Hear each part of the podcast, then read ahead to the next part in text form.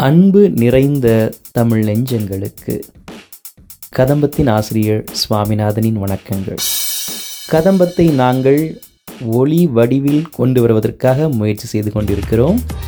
அந்த முயற்சியின் முதல் படி இங்கே.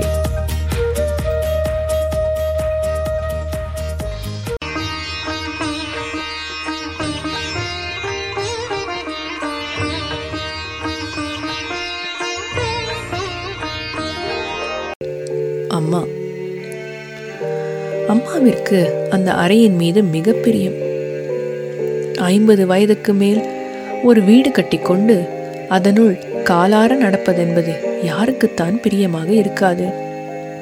அம்மாவுக்கு பிடிவாதம் அதிகம். ஊருக்கு ஒதுக்குப்புறமாக இருந்தாலும் பரவாயில்லை. மலை அவள் வீட்டின் பின் அனுமன் வாள் போல் சுருண்டு படுத்திருக்க வேண்டும் என்று பிடிவாதம். பணிவிடுப்பு பெற்ற அப்பாவிற்கு இதுகாரும் பிள்ளைகள் பற்றி யோசித்தது போதும்.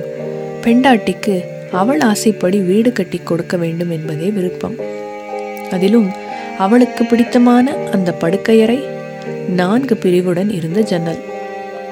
அந்த ஜன்னல் எப்பொழுதும் மலையை பார்த்திருக்க வேண்டும்.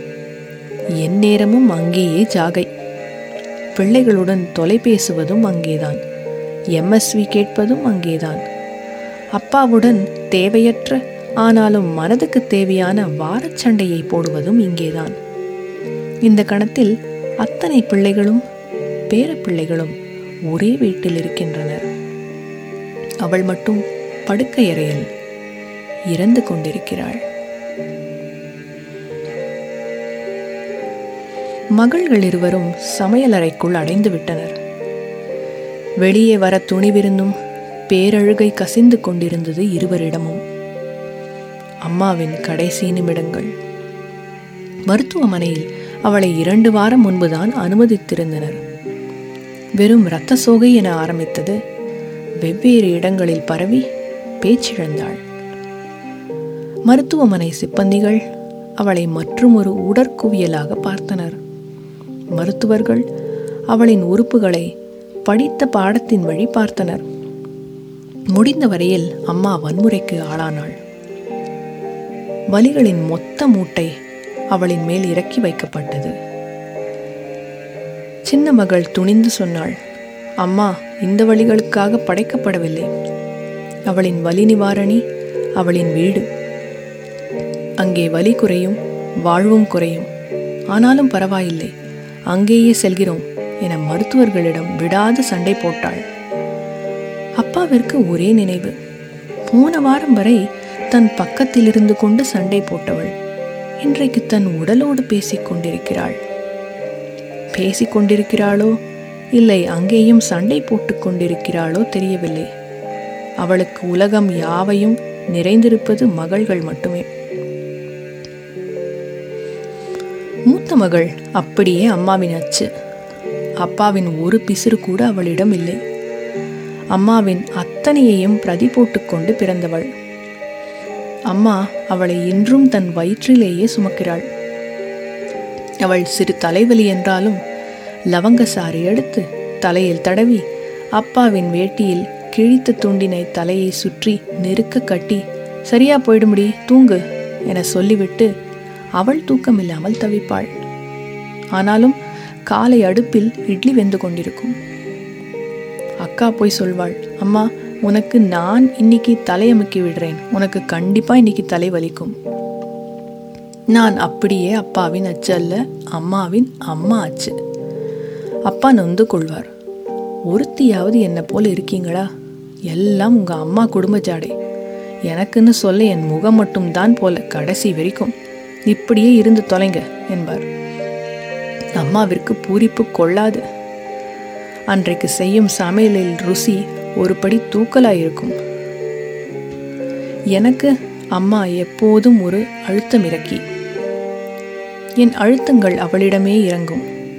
இறங்கினாலும் அவள் அதை தூக்கி வீசும் லாவகம் இன்று வரை யாரிடமும் நான் பார்க்காதது. இருபத்தி இரண்டு வயதில் வந்த காதல் தோல்வியை சொன்னபோது அவளின் பதினெட்டு வயது காதல் தோல்வியை சொல்லி என்னை மறக்கடித்தாள். ஆனால் அங்கிருந்த அப்பா அந்த சண்டாளனை இப்போ சொல்லாட்டி என்ன என முறுக்கிக் கொண்டார். இரண்டு வாரங்களுக்கு முன்பு தலைவலி அதிகம் என்று சொன்னாள். அவள் தலைவலி என்று சொல்வதே பெரிய விஷயம். அதிலும் அதிகம் என்று சொன்னது மொத்த குடும்பத்தையும் உலுக்கியது. உடனே அனைவரும் மருத்துவமனையில் இருந்தோம். பற்பல எந்திரங்கள் அம்மாவின் ஒவ்வொரு திசுவையும் குறுக்குவெட்டில் படமெடுத்து கொண்டிருந்தன. மருத்துவர்கள் முன் ஒரு நூறு படங்கள். அவற்றில் பிரச்சனை இல்லாத ஒரு படத்தை எடுத்து அதுதான் நம் அம்மாவின் இந்த உறுப்பின் படம். ஆனால் பயப்பட ஒன்றுமில்லை என்று சொல்வார் என்று எதிர்பார்த்தால் படம் ஒன்றும் எடுக்காமல் அவள் உறுப்புகள் ஒவ்வொன்றும் செயலிழக்க ஆரம்பித்து விட்டன. நோய் தொற்று கட்டுக்கடங்காமல் உள்ளது என்றார். அம்மாவிடம் கட்டுக்கடங்காமல் இருந்ததெல்லாம் கைமணமே என்று இதுவரை நினைத்திருந்தோம். பொய்த்தது. மருத்துவரின் சலனமற்ற முகத்தின் முன். இவருக்கெல்லாம் அம்மா கிடையாதா என்று வன்முறையான எண்ணம் வந்தது. நூறு பொத்தல்களுக்கு பின் அம்மா பேச முடியாதவள் ஆனாள் எழுதி காட்டினாள் வலி பற்றி ஒரு சொட்டு வார்த்தை இல்லை. மாறாக எழுத்தெல்லாம் தன் வயிற்று பிள்ளைகள் வயிறார உண்பதை பற்றி மட்டுமே இருந்தது. இரண்டு வாரங்களில் அவளின் எழுத்துக்கள் எல்லாம் வடிவம் இழந்தன. அவள் சொல்லாத வலியை நடுக்கமாக இருந்த கோடுகள் சொன்னது. சின்னவள் முடிவெடுத்தாள்.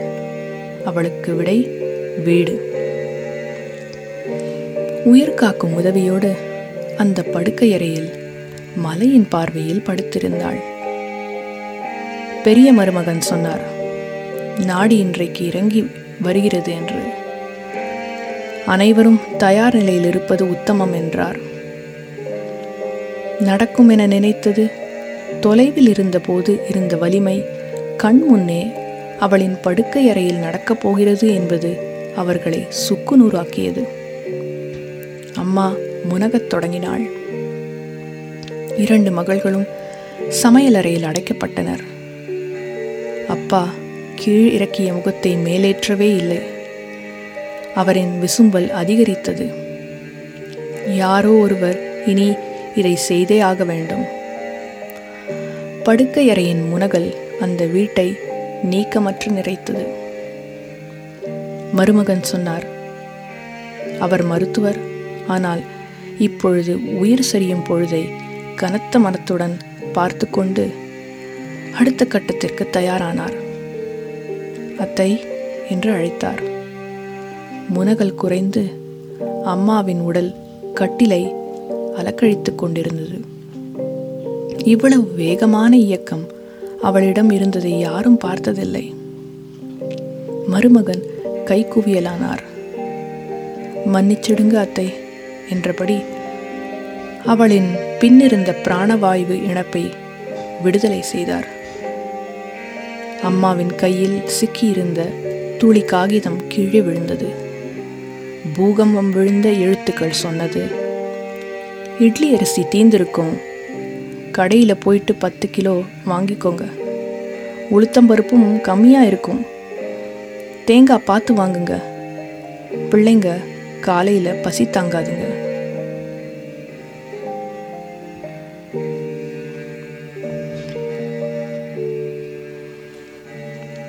கதை எழுதியவர் லக்ஷ்மணன். குரல் சஹானா.